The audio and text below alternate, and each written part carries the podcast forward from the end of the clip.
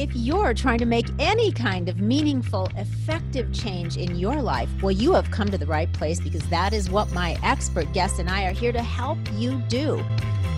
Welcome to We're Talking Shift. This is the podcast where all we do is talk shift. Because when we're stuck and need to rise to a challenge, make a health shift, a relationship, or an emotional shift, well, the first thing we have to shift, my friends, is our thinking.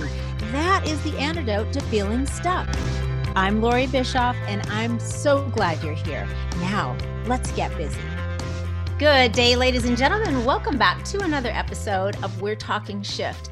I feel like many of us could use a little extra spiritual nourishment right now. So, doing something just a little bit different today.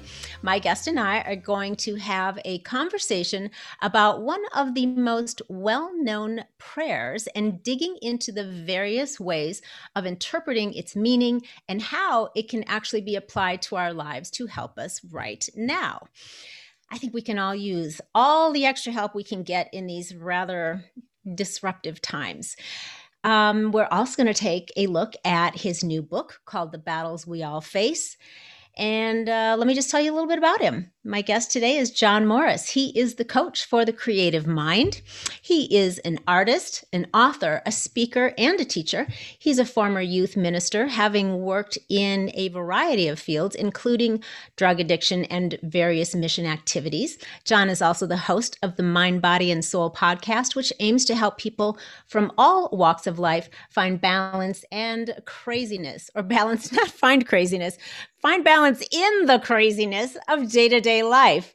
I'm sure he'll appreciate that correction. John's unique way of thinking, teaching, and artwork has gone all over the world in his message of light, life, and love. Welcome to We're Talking Shift, John. Hey there, Laurie. How are you doing today? I'm doing well, other than a few little uh, glitches there. All good, all good. Too much coffee. Sometimes, uh, yeah, it's getting ahead of me. It's all good. It's all good. We get there in the end, and that's what matters. Yes, and I want to thank you because I know you're uh, you're in Scotland, so we have like a seven hour time difference. So I appreciate you kind of shifting your schedule around a bit to accommodate us here. It's a pleasure. It's not a bother at all. And I'm excited to be on the show. And hopefully, we're going to have a lot of fun and uh, talk about a subject I think that is, for some people, it holds very near and dear and true. And for other people, it's maybe uh, a lot of misconceptions that are, are, around our topic today. So I'm really excited to, to yeah. uh, you know, do the show with you. Yeah, me too. Awesome, awesome. Before we dive into that, I would love to just touch for a couple of minutes on your amazing book, which I have right here the battles we all face. It's really it's a new release right? It's only been out for a few months correct? Yeah, yeah.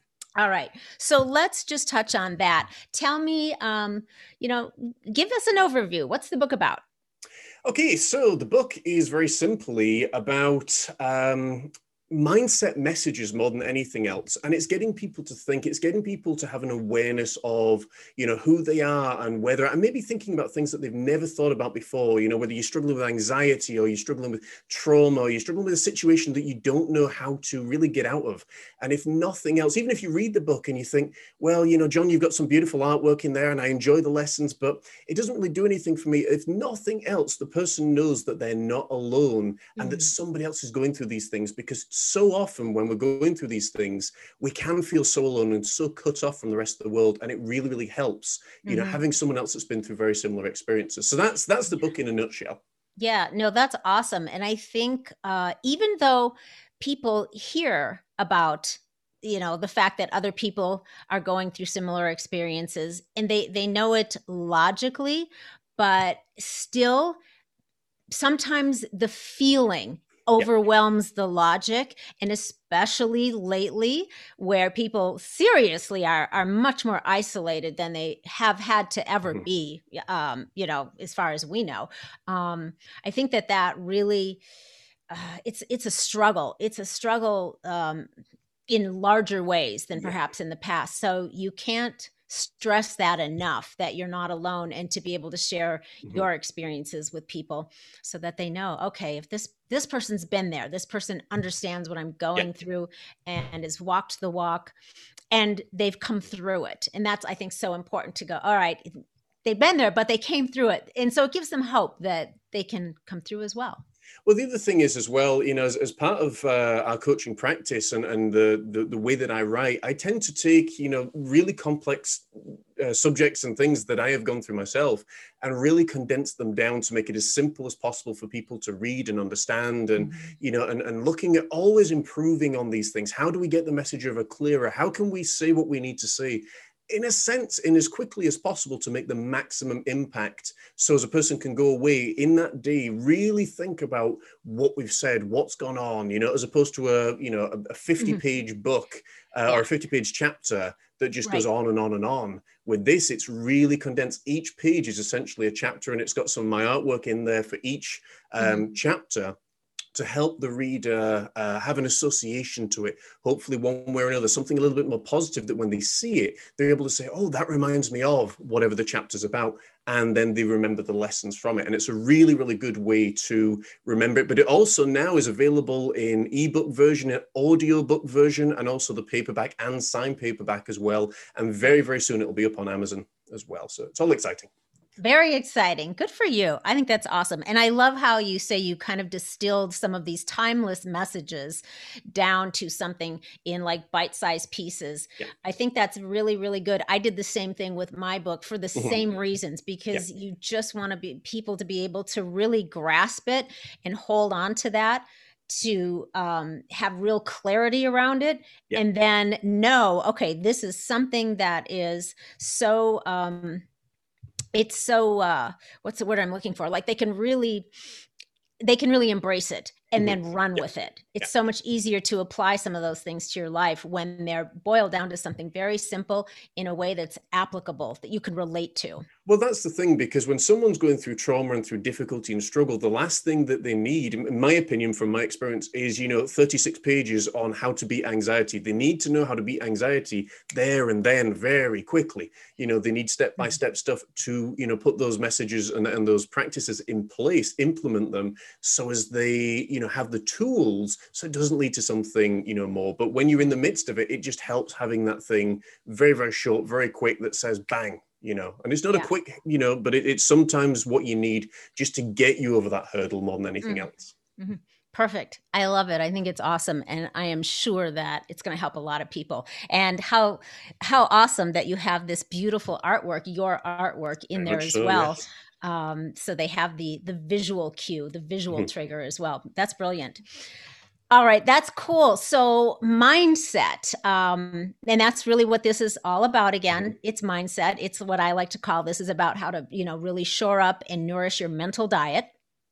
And um, and I think uh, this is a perfect segue into what we're going to talk about um, because obviously mindset and and what you believe will be your reality. I mean, that's perfect for this prayer, which is the Lord's prayer. Whew. I mean, it's probably the most. Um, it's the most popular, to the best of my knowledge, it's the most popular Christian prayer of all time. I mean, anybody that's ever attended church on any regular basis, um, there's a good chance you probably already have it memorized, right? Uh, it's it's been around. Mm, I guess since it left the lips of Jesus during the Sermon on the Mount, correct?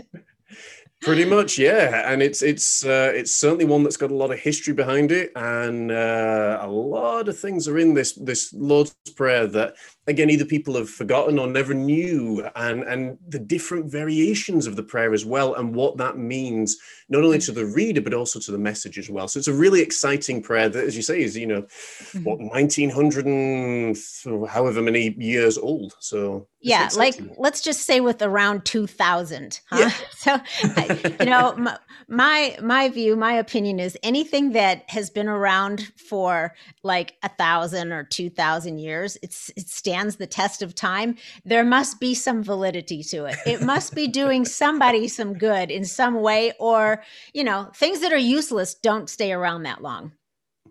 It's true. It's true. And, uh, you know, it, it's, you know, latest fads, latest trends, they come and go all the time. But again, you know, Jesus and, and a lot of the holy characters are the ones that have really stood the, the test of time. So, like you yeah. say, it, it, it, has made a, yeah, not just a, a small impact in a, in a tiny little village or a tiny little country, but globally. And, mm-hmm. you know, mm-hmm. it, it's for, for better or worse, you know, it has changed a lot of people's lives. So there's yeah. Uh, yeah. a lot of excitement. So this is going to be fun because you are going to have um, some great input on the meaning and kind of you know how to different ways people can digest this.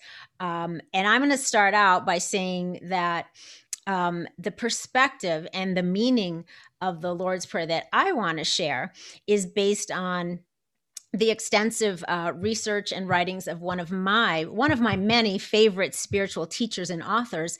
Uh, her name was Catherine Ponder. Um, she was an early church, uh, Unity Church minister and at one time, she was actually one of the world's leading prosperity writers and founder of Unity Church Worldwide. So eh, she's got a little cred, you know. Are you, have you heard of her? Are you familiar with her writings at all? Not someone that's crossed my path. No, I have to be all honest. Right. Well, Catherine says, and I'm going to quote her in spite of its concise the Lord's Prayer contains one of the greatest series of success formulas ever offered mankind, and that it has been seldom understood from this standpoint. So, from the perspective that she shares, which I love, I think it's very, I think that there are layers and I think depending on where you're at spirit, spiritually, consciously, you know, you will tap into one of those layers. It's kind of like the way the Bible is written, so that wherever you're at, you'll glean something from it. And and depending on what that level or degree is or readiness is, you know, you'll have you'll take away different things right and i think this prayer is one of those things um, and one of the things i think it's so amazing is that it's it's really a success formula for creating a wealthy life. And that's one this is one layer i think of it. This is one aspect. So and i think to um and i'm going to get your opinion on this in a minute but i want to make sure that i define what is meant by a wealthy life. So wealth really means to fare well it, it doesn't apply specifically to how many bags of gold you have and how much money you have in the bank. That's not really the true broadest meaning of wealth, right? It means to fare well, which means, you know, it includes um, all of the good things that you desire to experience and have in your life, like health, like happiness, like prosperity and abundance, like peace and love. You know, all of those are are when you have those things in your life, you feel like a really wealthy person, and you can have prosperity and abundance without necessarily having a gazillion dollars in the bank. Mm-hmm so that's that's the context i want to make sure that this is understood in. Uh, this success form, formula uh, for creating a wealthy life that's what we're talking about when we're talking about wealth. So what do you think about that I, I, I would agree. Uh, I mean, there's a lot of layers certainly to the Lord's Prayer, and again, remembering it's part of the bigger picture of the Sermon on the Mount. It's it's not just one uh, tiny thing. And um, the version that Laurie and I are going to be looking at today is from Matthew's Gospel. And the Matthew is the writer, and he was also a tax collector. He basically, uh, science and uh, biology have kind of concluded that he could have very potentially been autistic, um, which would basically shape everything that he's looking at from his writings to his dealings to dealing with money, and very, very systematic in his approach. That's why Matthew's gospel and Luke's gospel are the two longest gospels in the in the Bible itself. But it's it's a really interesting book, and Laurie's taking the you know fr- from a modern point of view. But to give you a little bit of the context and the history behind it, you have to remember the people Jesus was speaking to at the time. The people had essentially been beaten down, and and essentially they were told for years and years and years the only way to communicate with God, to have any relationship with your source or the universe, whatever you want to call it, is through a priest, is through, you know, a, a, member of the religious order. You couldn't do anything else. And along comes Jesus, who had been prophesied, you know, for, for hundreds and hundreds of years. And because people were looking for this warrior king, they completely missed Jesus because again he came in rags. He came very simple. He came, you know, as a lowly servant. It did not fit the mold of what people were looking for. And Jesus essentially turned everything on its head. Like if you see and understand the character of Jesus, not as some religious idol or religious figure, but you understand Jesus as a, a rogue or a, or a pioneer of what mm. he did, you actually start to understand that, my goodness, he was really going on a limb because he was changing the way that things went. He was changing people's mindsets. No longer did they have to go to a priest or, a, mm-hmm. or you know, one of the Pharisees or Sadducees. All of a sudden, they were able to communicate with God. They were able to have an awareness of what was going on. And like Laurie said, if you read it as, as we're going to do and break it down, it is a success formula because when they're praying, lead us not into temptation, as we'll look at later on, there was a lot of things out there. And again, temptation around that time or deliver us from evil at that time was the difference between life and death. You didn't need to do a lot for people to, uh, or for, for the Roman government, for example, who had taken over the land to basically want to uh, put you up on a tree or whip you or beat you or, or treat you in a horrendous way. Mm-hmm. So they're praying all the time now, you know, make us aware of what's going on, open our mind to what's going on. Yeah. And that is what this prayer really, really is about. It's an awareness and it's something that is uh, to the point. I made that in my, I, I, I brought that specific point up focused. It's a really focused prayer, and all the fluff and everything that's else that's around it and that people talk about, and the Sadducees and the Pharisees were doing at the time. This was completely the opposite. They would love to, to speak and talk and talk forever, but this prayer was focused and it right. taught people that the whole Sermon on the Mount taught people a new way of living and what yeah. the kingdom of God really was. Oh, that's brilliant. It's beautiful. Yeah. And and to sum that up, Jesus, uh, this master teacher, told them that they could cut out the middleman between yeah. them and their source, their mm-hmm. God, and they could have a direct line of communication. They didn't. We, they didn't need to have an agent or a we, manager or somebody in the middle but that you can understand then why you know the Pharisees and the Sadducees were getting really angry because it meant mm-hmm. a loss of power for them. The exact right. same reason the Romans got angry about it because it meant, uh, and the Catholic Church they got a you know it, it, it meant a loss of power for right. them. Right, and people in power generally do not like to lose it. Correct. Some things never change. right? Everything goes around that's all right right? We're, we're really amazing at advancing in so many ways technologically and you know being able to just do fantastic things. But there are a few things it just seems like that keep tripping us up right?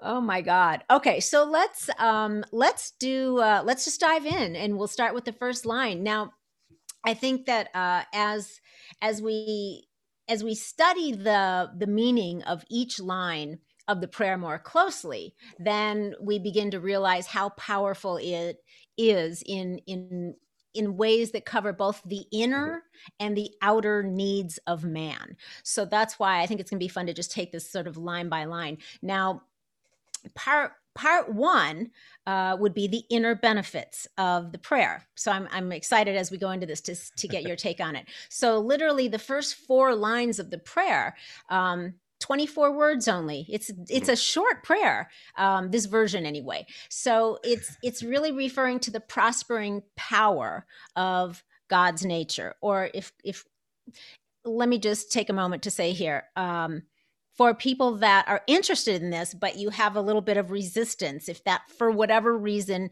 in your experience, that word God triggers you, then I just simply invite you to swap it out for a word that you feel comfortable with, that you feel good about. It could be the universe, it could be source or source energy. Whatever. It doesn't really matter. Just just use it in the way that works for you so that you don't miss out on the power of the message right? All right so um so the first line is our father which art in heaven. All right. Now the, we're back again to words. So father that's right off the bat. Some people are going to have the same feeling about that. Um, but it's interesting if we just start out with this you know jesus brings um, he begins by directing our attention to God as a loving father. So he he positions it as father son or parent child. And you know what's nice about that for people that are open to just you know going with that um it, it kind of fosters uh, a closer, more personal connection with God or Source because we can all easily relate to a fatherly relationship. We can relate to that kind of connection. Whereas if we use the word God, sometimes mm-hmm. it might feel more distant, more separate. Now, for people that had a terrible father, that had a horrible experience with their father, that's not going to work for them, which I get. So use universe or spirit or creator or energy. Use a word that fits for you. What do you think? I, I would agree, uh, and and that's exact. That was one of my points. You know that people mm-hmm. again will have either a positive or a negative uh, association to that word father. Um, it is it's it's the whole thing. More importantly, about having again looking back at the time that it was written, it, it's the in in the the male society that it was of that time Right. It was taking the message, and again, you got to remember the society that was there. It's very important, uh, very important that context is observed. Obviously, when we're talking about this, because you know Jesus is talking, as I said, Sermon on the Mount. You know, there's a lot of people around, and teaching things in a way that they'd never heard before. And all of a sudden, this God that had been away from them, that they couldn't talk to, that they couldn't have any communication at all with, all of a sudden now is being as brought as close as a heartbeat. The Bible says, you know, help me to be mm-hmm. as, as close to you as a heartbeat. Listen to everything that's said. That's pretty close, you know. And when you start breaking down that barrier, for some people, that's too close. I mean, for the kids that I worked with, some of them were like, oh, this is great. Others were like, no, that, that's too familiar and it's mm. each person's relationship and their associations to that and and in some ways like laurie was saying you know it's important to you know whatever word you choose for it whatever way you're comfortable mm. that's what god wants ultimately i believe is it's not about a name and i've said this a lot and i'm probably getting in trouble for it but it's not about a name it's mm-hmm. about the relationship that yes. you have with god universe source creator jehovah whatever you want to call it great right. spirit you know it is about that relationship. But the, at the time that this was written, it was a male dominated society, more importantly. And Jesus was saying to everybody, You're all welcome to come and have this relationship with God. You know, God, our Father in heaven, the creator of all things, above all, in all, outside of time and perfectly present, the source of spirit you know mm-hmm. and and that all of a sudden is breaking it down and it's just like wow and then he talks about the heavens and the earth and so much more that's mm-hmm. there but mm-hmm. it's it's that ultimate connection because they've been longing for this connection for so long yeah and i think that's you know part of it now is people are like well we've got this connection but you know well we don't we don't really mind anymore but you've got to remember 2000 years ago with all that had gone on all that had been promised all the stuff that had been taught this was a big, big thing that all of a sudden these prophecies were being fulfilled and are still being fulfilled. So right, those, those yeah. are my initial thoughts. Yeah, no, I think that's awesome. And the uh, especially driving home the point about connection, which is another which is another great reason that the master teacher i think also used that sort of parent child yeah. um, relationship because if we if we all believe, or if you can be willing to consider that we're all call it ch- children of God or a product of one source, um, then that automatically makes us all kind of brothers and sisters. It, you know, mm-hmm. right? It, it connects us all rather than separates us all. If we Absolutely. all realize yeah from the same from the same source whatever that the name of that source be mm-hmm. the source well, of life you could well, say for the, for the, original text it would have been abba abba father it wouldn't have been abba because it didn't have the word father in this time it would have been abba and that again creates a whole different mm. connotation mm. about the words so a little, little bit of history mm-hmm. Yeah, no, I think it, it's so fascinating. Okay, so let's talk about the, uh, the rest of the sentence. Mm-hmm. Um, yeah, that was just the first, like, literally two words. Our, so the collective, right, and and the source. Um, that right there is just to me such an eye opener for if you haven't really sat down and thought about what this prayer means.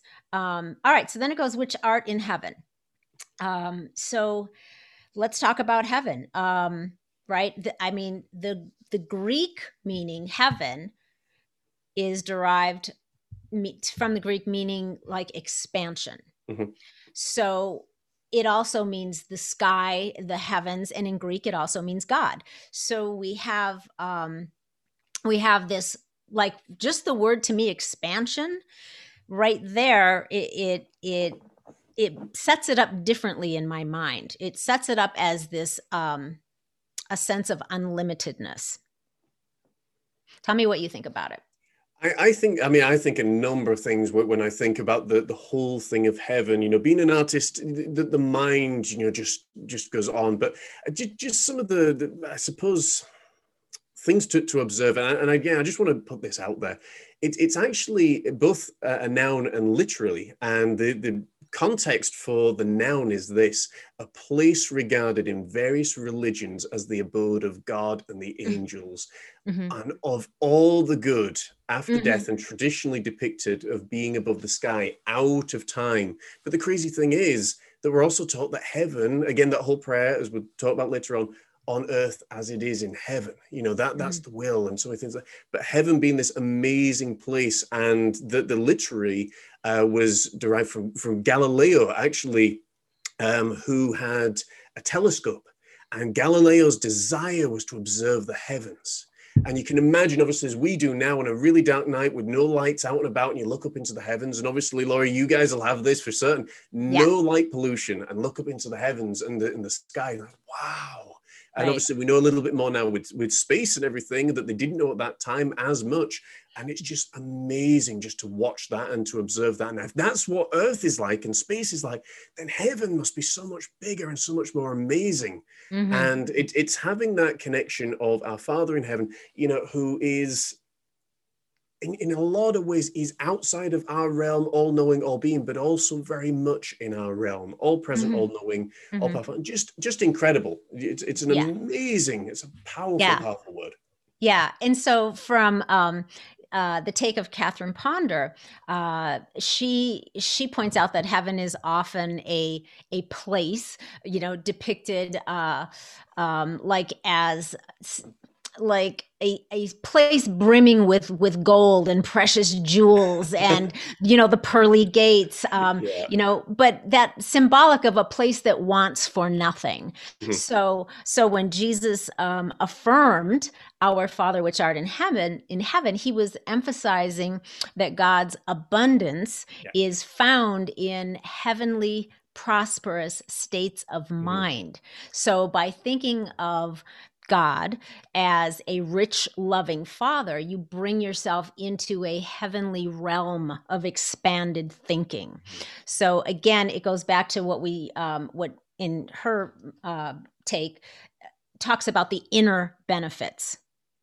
I think that's fascinating. It is, and it's you know just thinking there, Laurie, that you know it's it's our Father in heaven in a place. He dwells in a place where no good thing is lacking. Everything is provided for, and therefore He provides abundantly. Mhm. and whether you call it the universe and you call it, and we'll talk about this later on, the the importance of having um, you know provisions and what that means and what that meant for the the people in the ancient world was phenomenal. It was literally difference between life and death. So this prayer for them was like, wow. You know, I mean, really powerful at this point in time, and and, and hopefully you, you'll you'll discover why as, as as we go through this journey. Yeah. It's, it's incredible. Exactly. Okay. So the next line is hallowed be thy name. Now, all right. So hallowed uh, was used by Jesus to explain why he claimed God as the rich source of supply, right? The word hallowed actually means whole and perfect. Mhm. Uh, it also means reverence and holy and sacred. So, um, according to Catherine Ponder's uh, take on this, Jesus understood that God is perfect, unchanging, whole, and the, like the sum total of all good. I, I would, yeah, I, I, would agree with that. And and you know the, the the whole thing about hallowed be your name. You know the the reverence that's there, the name above all names that's sacred, that requests and respect and love, because in return it gives love and energy and and transferring focus from ourselves. This is one of the notes that I made. Transferring focus from ourselves and all of our problems that are there, and then transferring it, you know, on to God. And it, it sometimes gets our mind and focus just realigned a little bit more. Mm-hmm. And again mm-hmm. tapping in with sources we've talked about a number of times that you know it it's one thing to deal with an issue by yourself it's another thing to deal with it with god with source with universe whatever you want to call it mm-hmm. and you know that there are a number of times in my own life where i've said you know I wouldn't be able to deal with these things. And I've had a number of, uh, you know, examples and occasions in my own life that have only been resolved through divine intervention. And it's amazing when you see. Now, some people of the audience may sit there and say, "Well, I've never had that." That doesn't mean that it isn't happening and isn't going to happen. And it may be that it's happened without your knowing. Some right. things just naturally resolve themselves, right? Well, mm-hmm. Right. yeah. It's so. Uh, uh to your point, just because you haven't been aware of it yeah. doesn't mean it hasn't or isn't occurring. Mm-hmm. So a lot of that is right your perspective, your awareness, uh, you, you, know, your level of consciousness. So uh, there are many things that can come into play there. Um, but I think uh, that line is cool. I feel like it's uh, yet another um, affirmation. Yeah. Uh, he was affirming that God is whole and perfect and good. Hallowed equals whole and God equals unlimited. So it's like expanded, unlimited, perfect good. I'll I'll I'll buy that. That feels really good. That feels really good. To focus on that feels really, really good. And you know, how you feel uh, is a direct um, cause of you know how you're going to experience what's happening in your life. So it's important to feel good about you know something like that about anything.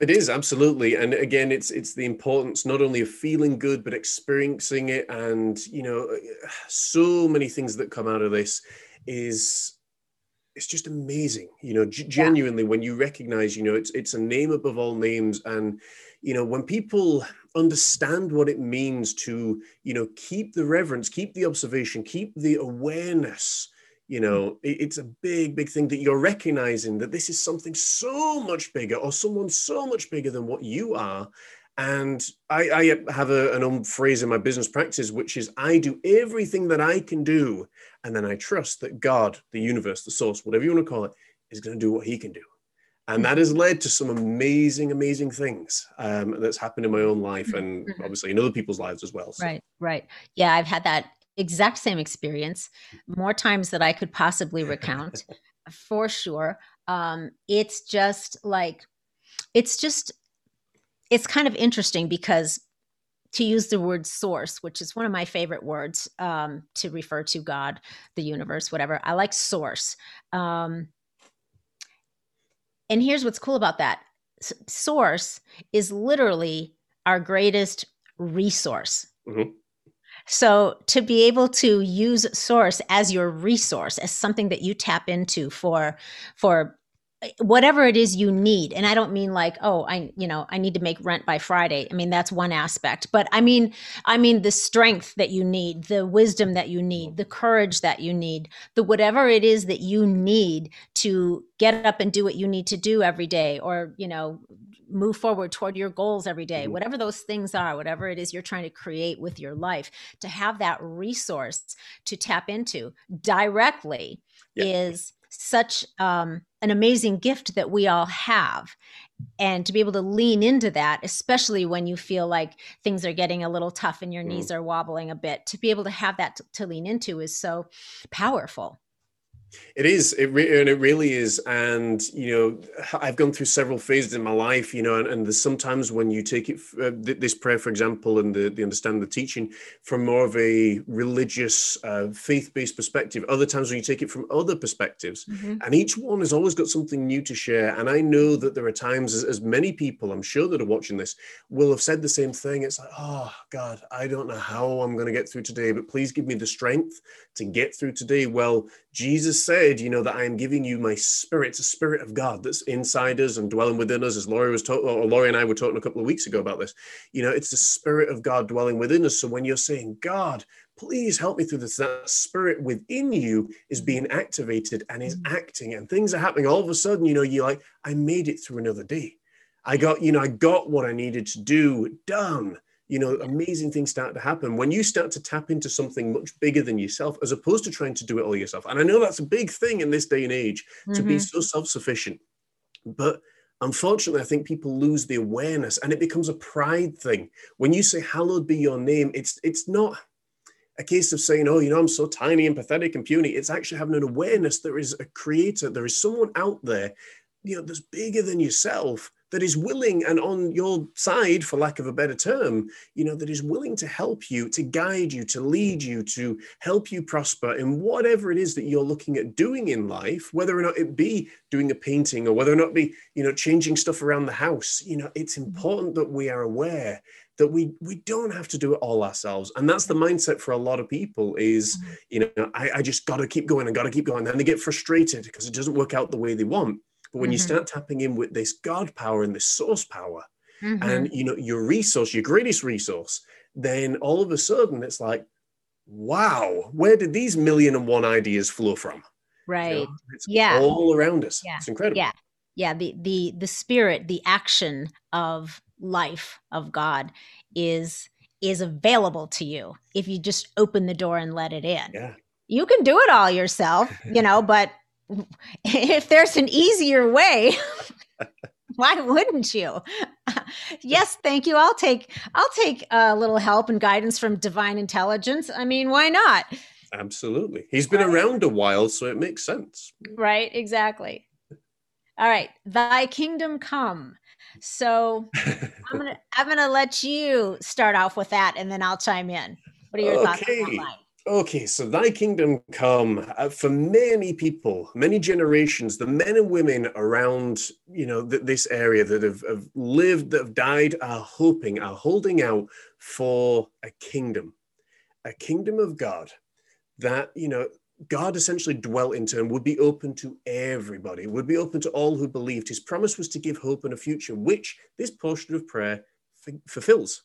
Um, the world at this time and in, in some ways the world in which we inhabit you know was oppressed and was controlled and governed by slavery.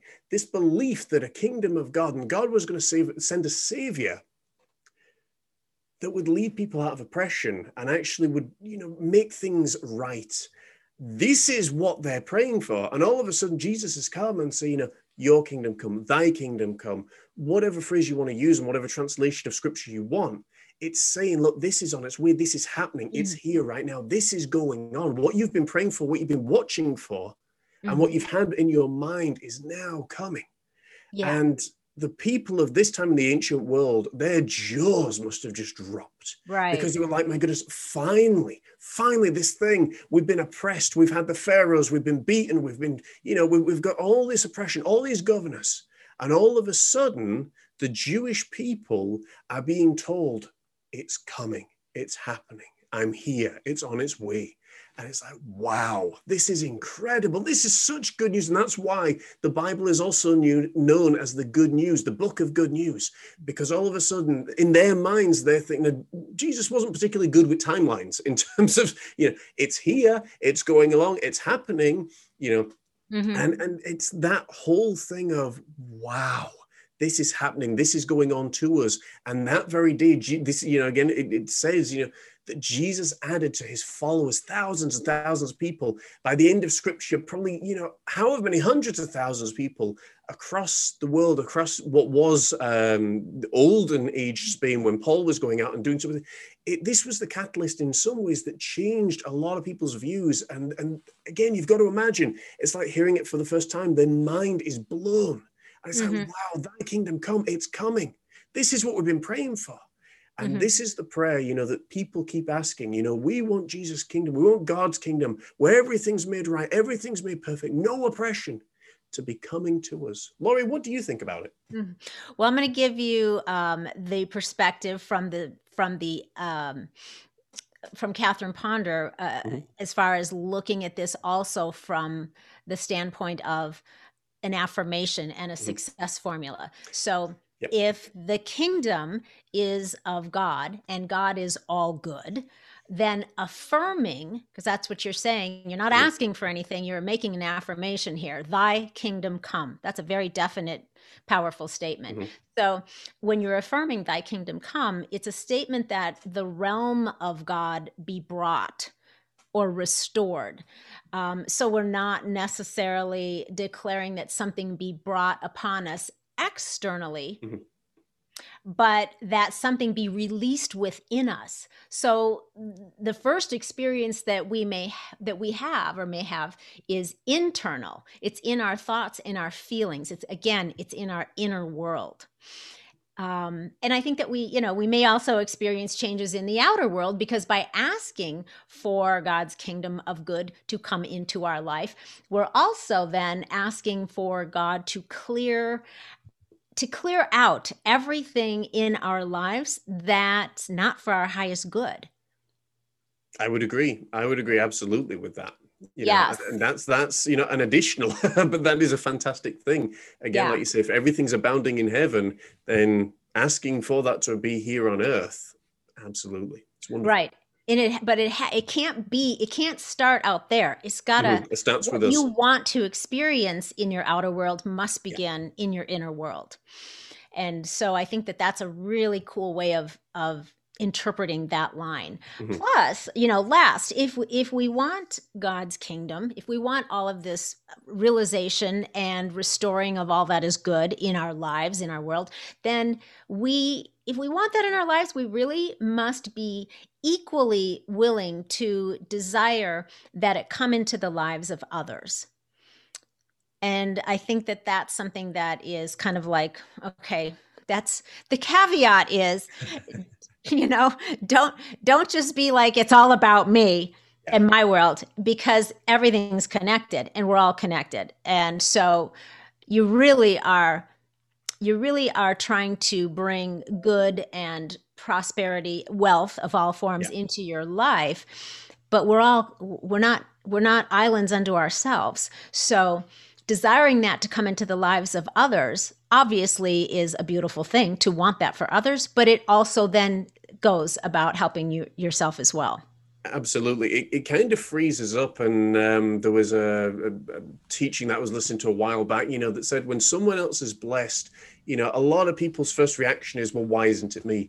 But the correct reaction should be, wow, they were blessed, amazing, wonderful. Now, what that does, that stops you, you know, when you're when you're happy that someone else has been blessed, that stops you from getting angry and uptight and blocking your own blessing from coming. Yes if that makes sense you know mm-hmm. and it's really really important to you know be selfless you know and, and develop in your own mind that you know bill down the street got blessed. Wonderful. You know and old mary across the road got blessed. Wonderful. Your blessing is coming. But again it all responds on how we think and how we respond to the situations that mm-hmm. determine to a degree the amount of mm-hmm. time that we're waiting for these things. You can be blessed with someone else's blessing.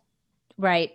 Yeah, that's that's such a great point too because like you said, if you if your neighbor or your relative, your friend, anybody else, whoever else, if you are resentful over the good things yeah. that seem to be coming into their lives, first of all, envy doesn't look good on anyone.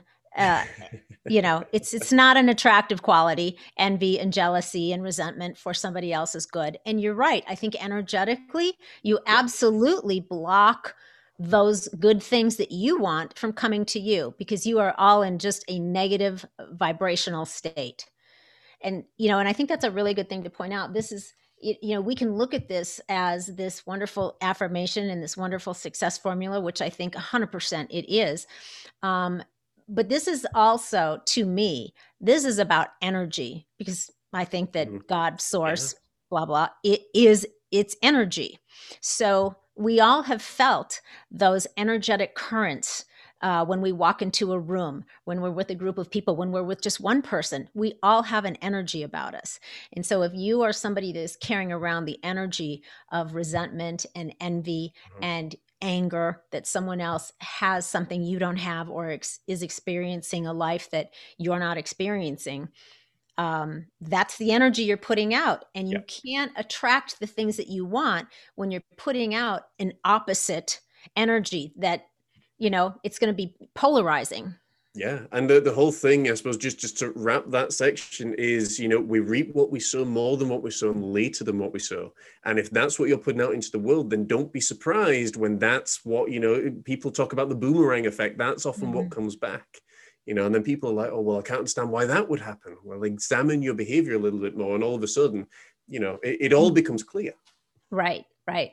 What what you are powerfully focused on and putting mm-hmm. emotion behind is exactly what you create. Yeah. It's not it's not a complicated formula. it might be it might be difficult to get into the practice of using it the right way or the most beneficial way, but it certainly isn't complicated. So I think, you know, it's designed so that anybody at any level of mentality could put this to use for them if they so desired.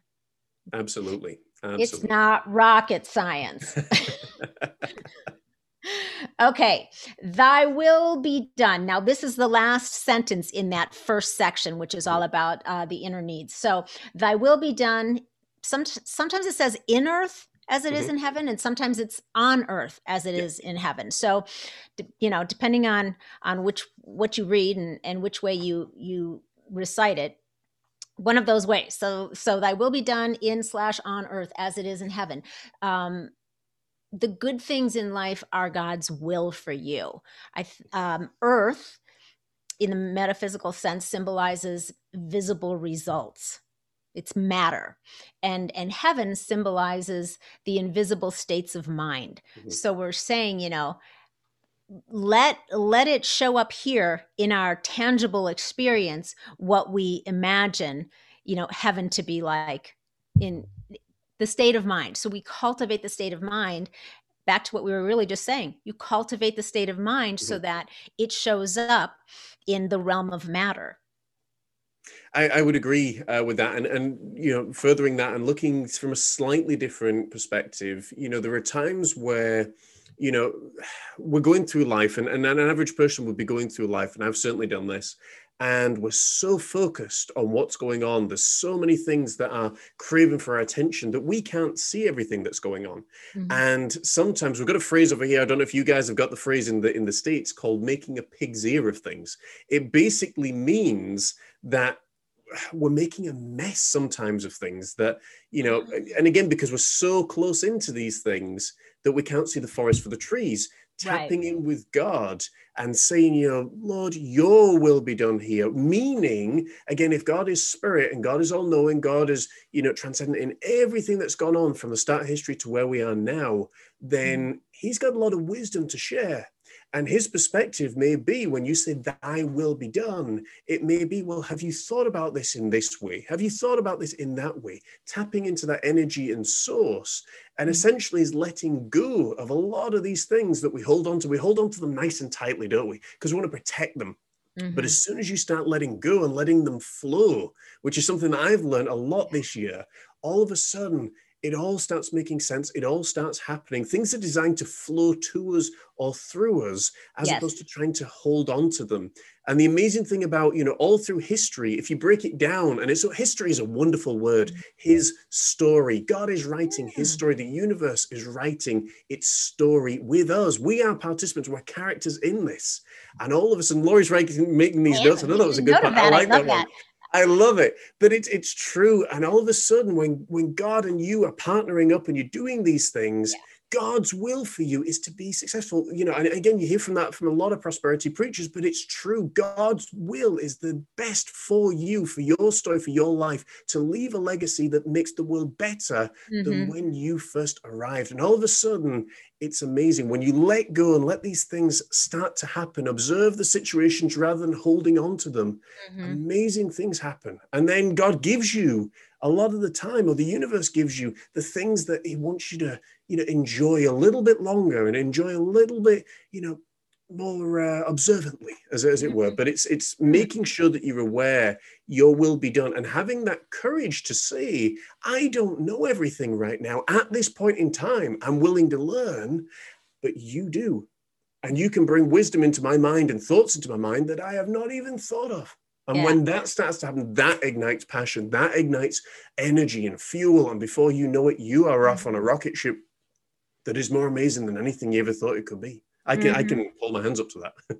I can too. I absolutely can. I love everything you just said. And I love the, because I love playing with words like that and breaking them down. And so, yeah, his story, that's when I hadn't, that hadn't crossed my radar yet. So I, yeah, you saw me scribbling my note. That's super cool. Um, I love everything you just said. And yeah, it seems like, again, from the affirmation uh, standpoint, then um, it's logical. If, if God's will or divine intelligence our creator is good things for us is Yep. and i think in our hearts we all know that because we are all naturally striving for our version of what's good in our lives right? So if we believe that then it's logical to affirm thy will which is all the good that the creator devi- uh, desires for us.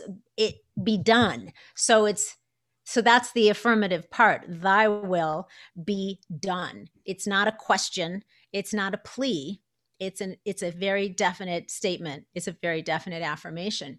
Um, and so then we're declaring that all of the good uh, we are manifesting in our thoughts and state of mind be Mhm. made manifest in our earthly experience. So the master teacher was asking for definite results to appear when he affirmed, Thy will be done on earth as it is in heaven. Very strong statement. So I, I, I mean, I think that the practice here is training our, our thoughts to keep us in this heavenly, prosperous state of mind, and we affirm the development of the tangible results. We want heavenly results to appear in our earthly mm-hmm. conditions. We're asking for expanded, heavenly, good, not just mere improvement. I, I would completely agree. And, and again, that was the the little paragraph that I wrote at- at the end of on earth as in heaven. Again, you know, the desire for the same love, the same kindness, the same joy, the goodness, the faithfulness, the gentleness, self-control that abounds in heaven to abound here on earth and to be awake and to be aware when Jesus is saying this, for them to look around and say, you know what, it's actually here. It's happening now. It's happening to us if we tap into this and all of a Yeah. sudden that that breaks things down a lot and it's like wow you know you can literally change your world in a in a heartbeat when someone Mhm. gives you the right information in the right way and Right. when that happens your entire world because again you, you can't shrink your mind back down once it's been expanded once your mind's been expanded it's there it's happening Yeah. new ideas are forming all the time and all of a sudden it's like this is this is incredible Right, right. Once you know, you can't not know. that's Right. it Yeah, you can choose to not use the knowledge gained, uh, you know, which I think happens a lot. The, you know, the, we all have been in in places in our lives where we've learned something that was probably a good thing to learn, but then maybe we weren't ready quite quite at that Yeah. point in our lives to actually put it to good use. Mhm. Um, but but yes, once you know, you can't really not know. You can just choose to either use it to your benefit or or not. Um, okay, so the, the second part of Mhm. of the prayer, uh, the outer benefits, is how Catherine Ponder positions part 2 Mhm. Uh, so the, these last thirty words are in regards to man's outer needs, and that would be needs like our need for guidance, Mhm. our need for protection, our need for prosperity, our need for forgiveness. So the first line of this part two is give us this day our daily bread. Now, bread, this will be fun for us to talk about. Bread metaphysically, um, that word refers to the rich substance of the universe. It doesn't actually mean a loaf of bread, although it could for some people, depending on where you're at and what you're doing. But it's much broader and deeper than that. It, it's referring to all of the substance of the universe. It's it's I guess um, Catherine said, I didn't find this myself, so I can't take credit. Uh, I have to give it to her.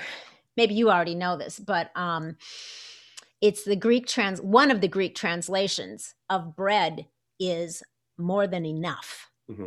So bread is symbolic then of the the substance uh, that we require to take care of our daily needs. The word metaphysically refers to the things that we think exist but maybe can't see yet.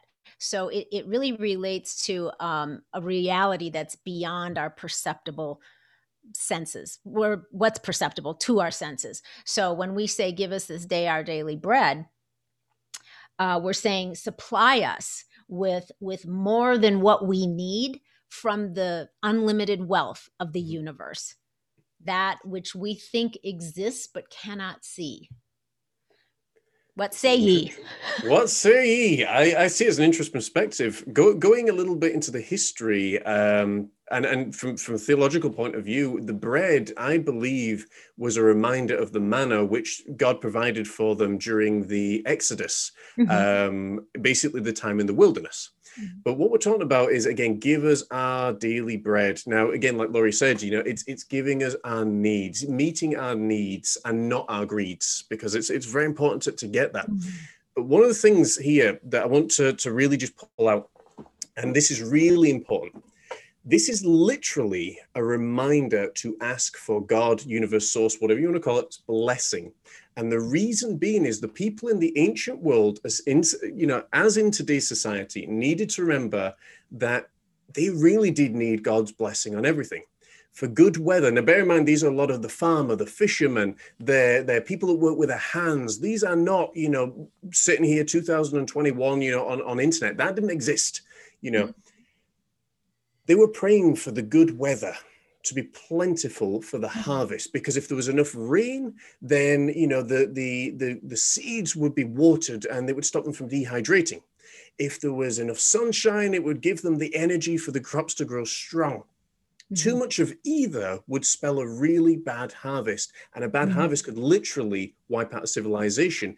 You've also to remember at this time, the people were governed by Rome. This was a really oppressive time, and Rome and the, the emperors and everything that was there had slapped heavy taxes on people but also had seized massive portions of the land and said, you know, we're going to take this for Rome. So it meant that if their land failed, so for example, if you've got, you know, 50 square feet and I'm just, you know, maybe, you know, however many square feet, if you want, if 15 square feet are taken up by Rome, then you've only got five square feet. And if all of the land fails, then that five square feet that you had with crops and with all the other stuff that was yeah. there has now gone. You can't feed your family. You can't pay your taxes. Mm-hmm. And if mm-hmm. you can't pay your taxes, they would literally seize and take your children. They would take your wife in some cases. They would take anything that they could, your animals, mm-hmm. so as their debt could be paid. Now, they did horrific things with them. But what we're seeing here is the realization that in order to manifest what they needed, they had to tap into God's power and God's ability to be able to provide for them, because otherwise, this was not going to work. And right. when you start to have that partnership with God, and again, you know, asking for our daily needs to be met, but something much bigger, you know, this is a really big thing because they knew that every single year, without fail, the Roman officials would be coming. They wanted their taxes. If you couldn't pay them, well, like I say, you know, things were taken away, things were happening. Right. So that was their prayer over yeah. and over again meet our daily needs you know provide for us you know mm-hmm. we, we think you know in, in a, in, a, lot of cases that we've got famine now you know and, and around the world that hasn't changed but you imagine what it was like back then having right. famine plus part of your land taken so there was a lot of things that were going on. So it was a really, really powerful, powerful, powerful prayer. Mm-hmm. Yeah, super powerful prayer. Um, and I think, and you're right, you know, depending on your present state of living, um, you know, from across the globe, it runs the gamut from yeah. the poorest of the poor to, you know, the the the wealthiest of the of the wealthy. Their their needs are more than being met, right? Um, here here in America, uh, if you are if you have the ability to watch or listen to this podcast i think your basic needs are pretty much being met Yeah. um, you know which which is awesome but i think um, also using that because you want to experience more of something especially if it's more that allows you to grow and then become in some way of service to others, helping your fellow man. Um, so you can still use this is still powerful because you're asking for supply me with with what I need right now in order to grow and evolve even more, to help humanity grow and evolve even more, to help those that still need you know more of a hand up at a different level. So it's still it's applicable no matter Yeah. what station in life you are at. Mhm. Would you agree? Absolutely, it is. It is, and again, whether it's you know two thousand years ago, whether it's now, you know, like Laurie says, you know, it's it's very applicable, and it's very. Uh, I think it's very much of an awareness thing as well, um, you know, and it, it, it doesn't hurt, you know, to to ask for those things and to to ask, you know, for help. And when you're asking God and saying, you know, help me build the website today, help me, you know, do well in this meeting, help me not fumble my words in a podcast, you know Mhm. it's it's an amazing thing then when you get to the end of it and you be thankful for it that's something to be thankful for and then you can go on with your day and see what else unfolds Right. Beautifully said. Next line Forgive us our debts as we have also forgiven our debtors. Or sometimes it's um, trespasses. Mhm. Uh, so depending on what version you're reading, um, how do you do you look at those as the same meaning for the most part? I mean, I think I think when we look at the bigger picture and the metaphysical meaning of this, um, you can view it the same. But the words, I think, for a lot of people have a different meaning. What What do you think about it? To, to be in debt to someone means owing them. To sin against someone means a wrongdoing. So again that whole thing as i said right at the beginning once you change the words you change the entire meaning. Mhm. and you know it, it's again being aware we forgive our debtors. We forgive someone who essentially we are beholding over. Now, that's a very powerful thing as opposed to someone that's hurt us someone that's you know Mm. maybe broken our trust or whatever it might be um, that's kind of the, the the the separation throughout history that people have had and that's that's one that i have. You know Mm. to me you know and I, I made a, a whole list here you know forgive us our sins trespasses wrongdoings bad choices. Right. basically you know that the times that we have you know known maybe what we should do and we haven't done it or the times that we have thought well you know this maybe isn't a good idea and gone ahead and done it anyway. You know it's it's a being aware and again going back to awareness of our actions what we do um that's kind of where i would sit with regards to you know that that line in particular Right, right. So whichever whichever word you Mhm. choose, you know, or you learned, um, the the bigger point is the forgiveness aspect, right? I mean, um, again, this is part of our outer needs because it affects us beyond our our mental and emotional states. Um, l- lack of forgiveness, which is holding on to grudges and grievances, um, letting resentments build. Um, it, it blocks our good, like we Yeah. talked about earlier. It blocks our good wealth from flowing freely to us. And if we if we truly believe in a loving, forgiving universe, if we truly believe that it is for us, um, then it seems like everyone probably has already been forgiven in all ways by source. Yeah. So, right? So we only hurt ourselves when we hold on to grievances. And and so we ask for this daily or we ask daily, I should say, for Mhm. forgiveness as a reminder to let go of our grievances, uh, you know, which then opens up the way to receive more abundance and prosperity and loving relationships and harmony and peace in our lives. I think as well, you know, you know, the, just following that on, you know, people throughout history have had a real issue with forgiving themselves. And forgiveness seems to be more powerful when it comes from an external source. And I love what you said, you know, about the first half of the prayer being the internal and the second half being the external. That's something that doesn't get taught a whole lot, but it's something, again, powerful to observe. Um, that was a complete sideline there. but you know, it seems to be more powerful when it comes from the external source, and when the mm-hmm. external source is willing to forgive, it gives the person you know permission to forgive themselves. You know, the problem with many people for, from this part of the is is they took it so literally that they actually became martyrs and people literally drove themselves insane mm. and there are saints and, and all sorts of things throughout the history um, that literally became martyrs. They drove themselves insane about some un, you know, untold sin. You know, what about if I get to heaven? And and, and literally went round and round and round in their head.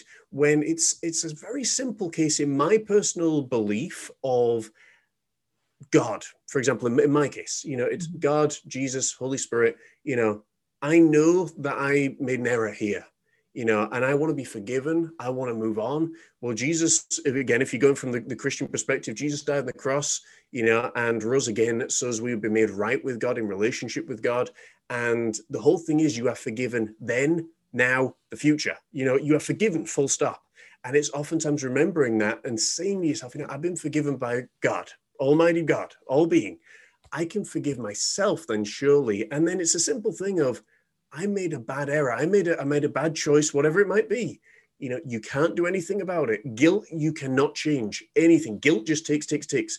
But when you get to the point in your life where you say, you know what, I made a bad choice, I made an error, I've learned from it, I've observed the lesson, and now moving on with my life, then yeah. you've learned wisdom, you've learned knowledge, you've learned understanding, and you've grown as a human being.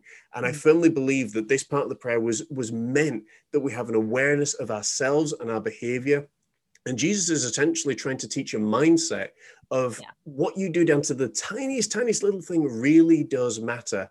And, you know, a lot of people at this time were basically going and pleasing themselves and doing whatever they wanted.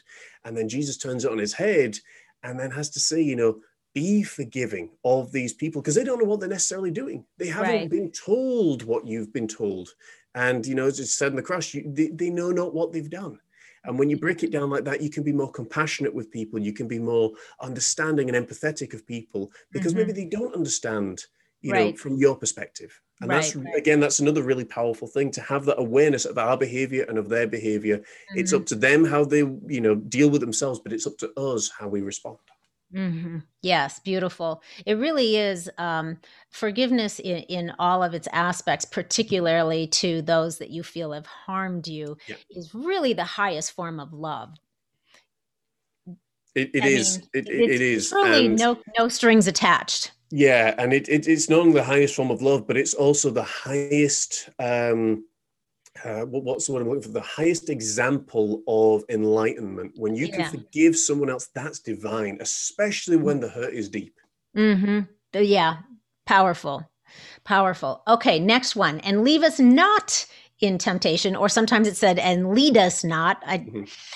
I like leave us not because I, I I don't feel like we're ever led there, but we could certainly lead ourselves there. So please don't leave me here. so leave us not in temptation, but deliver us from evil. Okay, so I guess, you know, this refers to being maybe tested. Um, and, and deliver us from evil means deliver us through or move us out and past the experience, the test. So when we find ourselves in periods of testing, whether it's somehow we just landed there by other conditions or we somehow got ourselves, which is likely the case, you know, choices we made, we've landed ourselves in a test, to put it mildly. Um, but when we find ourselves in those periods, um, we're asking to the point you just made a minute ago that the lesson be revealed to us. Um, we search for the meaning and we, we see how we can become wiser and stronger right because of the trials and the tests. And then we ask God or the universe, you know, to free us. Like, get us the heck out of here now. I get it. I am not going to go there again. I'm, I got the lesson. I've learned. I'm going to let it go and I'm moving on. So that's deliver us, right? Now we're better equipped to, to meet the next challenge or the next experience in life. I, I agree, and, and looking from again from an awareness point of view, a little bit of history that was there, and and you know whether it's the devil, whether it's old Nick, whatever you want to call him, he was said to be an angel in heaven who basically became so proud and so puffed up that God literally cast him out of his sight. And since you know his his his landing, yeah, literally, it was a boom. Uh, literally, since his landing here on Earth, he's caused chaos and pain wherever he went. And again, the people of this time, you know, were very much aware of what was going on. And they prayed, you know, not to be led into temptation because they knew what would happen. Bear in mind, you know, people in, in today, for example, in 2021, the amount of people that are maybe promiscuous or do whatever they're going to do, it would have been taken out into the streets and had rocks thrown at them. These were really serious people about what they did. And here's the crazy thing four out of the five major religions in the world all say that they had some sort of you know call it evil character or you know less than right. good if, if, if there's good there has to be evil you know so again it's it's the balance it's the law of transaction um but it, it's also you know that there had to be an evil character in there that all tells a similar story. Jim Rohn said it best. He says, No one is above temptation. And my personal thing is, anyone who thinks they're not really should be aware because again these are the things that sneak in. It's the awareness of what's around you. It's awareness of what's going on within you. It's awareness how you're thinking awareness of what you're saying what you're watching what you're listening to. Mm-hmm. the prayer essentially you know was that they would not entertain the devil in that day. They wouldn't entertain temptation in the day um, you know, that they tell a great story about the Buddha, you know, that the Buddha was led off the, the path of enlightenment by the devil um, on, on his road to spiritual enlightenment. But the consequences of, spirit, of, of bad behavior, like I say, was severe at this time. It didn't take people much bad behavior to be put up on a cross or whipped or beaten or right. done whatever. And it's right. again that awareness of what you're doing. And if you can stop a problem before it arrives, then or arises, it's so much better. Prevention is better than the cure, and it's so much better than obviously having to go through it, having to deal with it. So yeah. those are those yeah. are some thoughts. Yeah, no, that's that's perfect. But if you do have to deal with it, Please deal with it head on. please get me out of here. I recognize I screwed up. a hand, please. Throw me a crazy, lifeline. well, the crazier thing is, though, you know, that, and, and I know this in my own life when I have known directly, it's happened one time specifically that I knew very much I was not to go down a path, but out of fear, immaturity, and mm. probably insecurities, I went down that path, and probably ill health, Ill health as well. I went down that path, and boy, the the uh, the ramifications and the consequences of going down that path when I knew that I was mm-hmm. not meant to were mm-hmm. big and sometimes the bigger you know things yeah. and decisions that you make sometimes the bigger you know things yeah. we got to go through um, no. for sure yeah that's right and that's such a good thing to point out i mean we've we've all if you've been alive for more than you know a couple of years you've gone down a path that you knew deep down yeah. inside and not even deep down your conscience your heart, your intuition, whatever you want to call it, told you mm, probably shouldn't do that. Yeah. And yet we do. And so the um, and it um, catches up with you. That's the thing. Right, Again, we right. reap what we sow more than what we sow later than what we sow, and it will catch up. Yeah, yeah. So then we, yeah, we experience um, the probably highly unpleasant results of that, um, and hopefully, hopefully, we we learn, we forgive, and we move on. Okay, for thine is the kingdom and the power and the glory forever. So this this line kind of really sums up the power, right, of, of the prayer. It's um it's the source of our strength, mm-hmm. the the eternal divine energy that many of us often call God. So it's accessible to us all. It's available to us all uh, if we choose to tap into it and practice it in our daily lives. Um, what do you think about this past line? It, it, it's it's a really interesting um, final uh, affirmation, final um, awareness, final you know whatever you want to call it. But it's mm-hmm. interesting because it's not part of the original text. It's actually yeah. what's called a doxology, which was added by the original church. A, do- a doxology is basically a liturgical formula of praise to God. You know, because I always looked at it and I was talking about this with my wife the other day, and I was like, it doesn't seem to fit how Jesus was talking, and why would he say it in the way that it's written? But then when you look at it, and it's like, oh, it's a doxology, and these these folks spring up all the way through Scripture, and mm. it was a a really it, it, was a big turning point, certainly over here between Catholics and Protestants and the faith and the religion of which they were going to observe. But mm-hmm. for me personally, I love it. But I, again, for years when I left the Catholic Church and then went into the Baptist and all non-denominational, all the other stuff, and they've got different versions of this prayer, and you're like, okay, why are they not saying that? Why are they? And again, my my curious mind was looking into it mm-hmm. because certain faiths and certain beliefs, like you will not find this part of Scripture in right. the NRSV, the, the New Standard American Bible, the Jerusalem Bible, but you'll find it in a lot of the others. Mm-hmm. Personally, mm-hmm. I think it's a great way to close the prayer because mm-hmm. there, was a, um, a commentary that was written about this that if, if you end on but deliver us from evil, it's like th- there's no end to it. It just suddenly stops you know, it, it's it's almost like a car crash as it was as, as it was delivered. Um, that's how literal they, they, did the, the observation. It was like a car crash, bang, it just stops. But it, it, it's it's the final part where it's like, you know, for yours is the kingdom, the power, and the glory now and forever. That awareness that God is eternal and we are eternal. We're spirit, and if we're spiritual mm-hmm. beings having a human experience, then we are eternal as well. And it, it's yeah. Uh, yeah. it's a fantastic thing. I think to, to end with whether or not it's a doxology or not Mm-hmm. It's a really powerful part of scripture um, to remember that yeah. this is God's, this is ours, the power and everything are, are ours as well. If God's mm-hmm. Spirit is within us, then this belongs to us as well. And God is welcoming us into this entire family, into this creation, what, whatever you want to call it, um, now and forever. It doesn't stop. Right into eternity. Yeah, and it's almost like it's a final acknowledgement of the of the sayer or thinker yeah. of of the prayer slash affirmation. Yeah. that is just acknowledging where what our source is and where our where the true um beginning and ending eternity where everything is coming from. Yeah. The greatness of it all and the strength and the power the omnipresence of it the omnipotence of it. It just is it just is uh, summed up in that last statement except there is one more word. then we have amen. Do you say amen or amen? It, it, depends. If, if I'm in the States, it's usually amen. If I'm in the UK, it can be amen or amen or okay. there's tomato, a variety tomato. of different things. Okay. Yeah. Gotcha. Yeah. yeah. Yeah. I'm usually in amen. Amen. That's what I usually do. Or I just say, and so it is, which is really, yeah. um, you know, kind of pretty much what, what the word means. So, um, in agreement.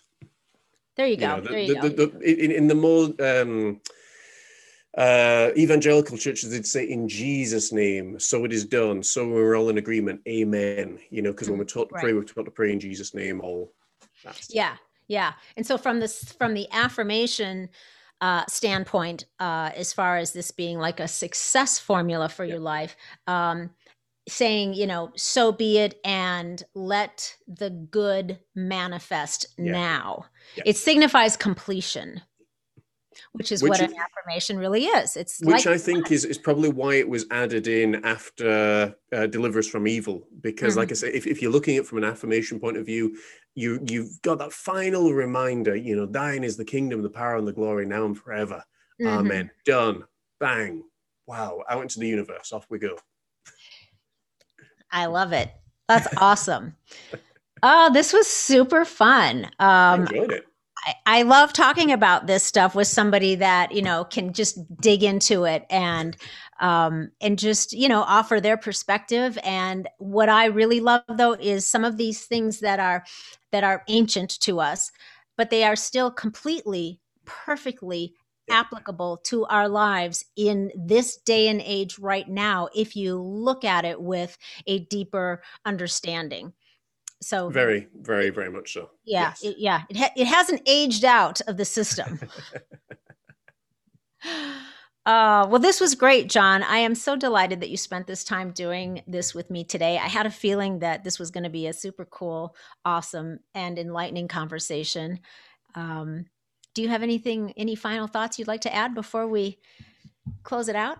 It's been a pleasure. It really has. And I've loved doing it. It's something that I haven't tapped into in, in, a while, but it's something if people look beyond what religion necessarily teaches and look what the church teaches and want to develop that relationship with themselves, with God, the universe, source, whatever you want to call it, whatever your name is for it, you'd mm-hmm. realize that it is actually a really exciting journey that's going on when you tap into some of the other books and some of the other things that are there. You know, if, if you're looking for wisdom, there's books on wisdom Mm-hmm. And this is the catalyst for so many things that we see now that are still going on to this day. You know, it, it doesn't change. You know, again, the, the, the book of Psalms, for example, and I go back th- from time and time again, and there's always something in there, again, as a reminder, as these things that happen over and over again. And the more something is written about, the more you want to pay attention to it more than anything else. So right, right. My, my okay. Thoughts perfect perfect. I have two quick things before we sign off. Um, number one do you have a, uh, a quick i know you probably have several but pick your favorite and share your going rogue story with me I think, you know, it, it, I would say for, for, my entire life, it would probably be going rogue because, you know, I grew up in a very traditional family where you got a job nine to five. I then became a bodybuilder. I got involved with, you know, my own business and things. I moved up to Scotland. I was a youth worker in a traditional church, but I didn't do things the way I, I've, and I tried, I tried to fit the mold, but mm. I never felt comfortable. It was like a square peg in a round hole. I never felt I was able to do it. It caused a lot of problems, you know, for working with a lot of people. But again, I was so, you know, whether or not it's my personality or whatever it might be, I was just the way that I was. But I was seeing results in the kids that I was working with, in the things that I was doing. And I kept on doing that. And I think before long, people eventually got the point, well, he's seeing results and he seems to be working. So you just kind of leave him on with that. And then when I went self employed, you know, you call that going rogue because we changed how things were going to go and how things, you know, mm. should look. And all of a sudden, you're, you're no longer just doing these things for a hobby. You're doing these things for a profession and you're reaching people around the world and you're doing amazing, amazing things that you'd never be able to do if you weren't going rogue. But it's it's a very very unique mindset to do that, and it's it's not for everybody, and it's not necessarily something you choose. It's more something you you're almost led into. Mm-hmm. Yeah, but you still have the choice to step into it or not. Of course. Of course. sometimes sometimes that stepping into it is breaking the mold like it was in your case going yeah. going rogue you know against what would be like standard operating procedure or what was expected of you and uh, and then it turned out to be the best decision of your life as, as jim carrey said it best you you know if you're going to really be who you are and you really feel that you're someone that's that's different you know you don't go with the stream you don't go with the flow you know you've almost got to be willing to do whatever it takes to be that person to step into that character or you know essentially you go to your deathbed but accept accepting that I am going to be this person that goes along with everybody and you clutch onto it and everything there. For me, I knew that I was different and I don't think there was anything that I could have done, to be honest, that would have fit because nothing I tried in other employment, in other organizations, things like that, it just didn't work because it just wasn't me. The, how they ran things, how they did things, I couldn't fit into this mold. And then mm-hmm. when I mm-hmm. started to go out on my own, go rogue, as it were, develop these things for myself, all of a sudden I was like, this is exactly where I'm meant to be and exactly what I'm meant to do. And I've known this pretty much since sitting in an attic, uh, an attic um, or a loft, as you call them in the States, painting a painting I call Country Roads. I've known that since I was 16, 17 years old. Wow and here you are. It's it's yeah. all panned out beautifully and to evolve for you. That's awesome. Good going rogue story, breaking the mold. That's that's perfect. All right, before I let you go, tell everyone where they can find out more about you and your services. Okay, big breath in, folks. Okay, so if you want to get in touch with me directly, you can get in touch with us at the battlesweallface.com. And this is for coaching. This is for, you know, working with teenagers. If you're looking for guidance, if you're looking to check out my brand new book, which I've got sitting behind me, the battlesweallface.com is the place to be. And if you're looking to check out my artwork as well, you can head to John Morris artfromtheheart.com. Those are the two main places to get me. But if you type in John Morris Art from the Heart somewhere, or John Morris Mind, Body, and Soul on social media, you will, or on Google, you'll definitely, definitely find me. So there is no shortage of content for, for whatever you're really looking for. I like to do things. So you'll be pleasantly surprised, I'm sure. Yeah, yeah. John has a lot to offer. And don't worry if you didn't get to scribble all that down. We will put your links in the show notes so it will be easy for people to find you. All right. Thank you, everybody. Thank you, John, and thank you, everybody, for hanging out with us today. Uh, our hope is that um, through our conversation that you have found a deeper meaning and gain a broader perspective of what this prayer slash affirmation um, means and how you can apply it to your life right now. So, thank you all. We love you. We would love for you to give us a rating. If you found value in this, give us a five star rating. Share it with anyone that you think would love to hear all of the great shift being shared here. Make sure to subscribe if you haven't already so you don't miss the next one. And until next week, stay feisty, my friends. Stay healthy. Stay open. You never know what's out there for you until you just open up and ask for maybe a little help and go make some epic shift happen in your lives. You too, Gary Vee.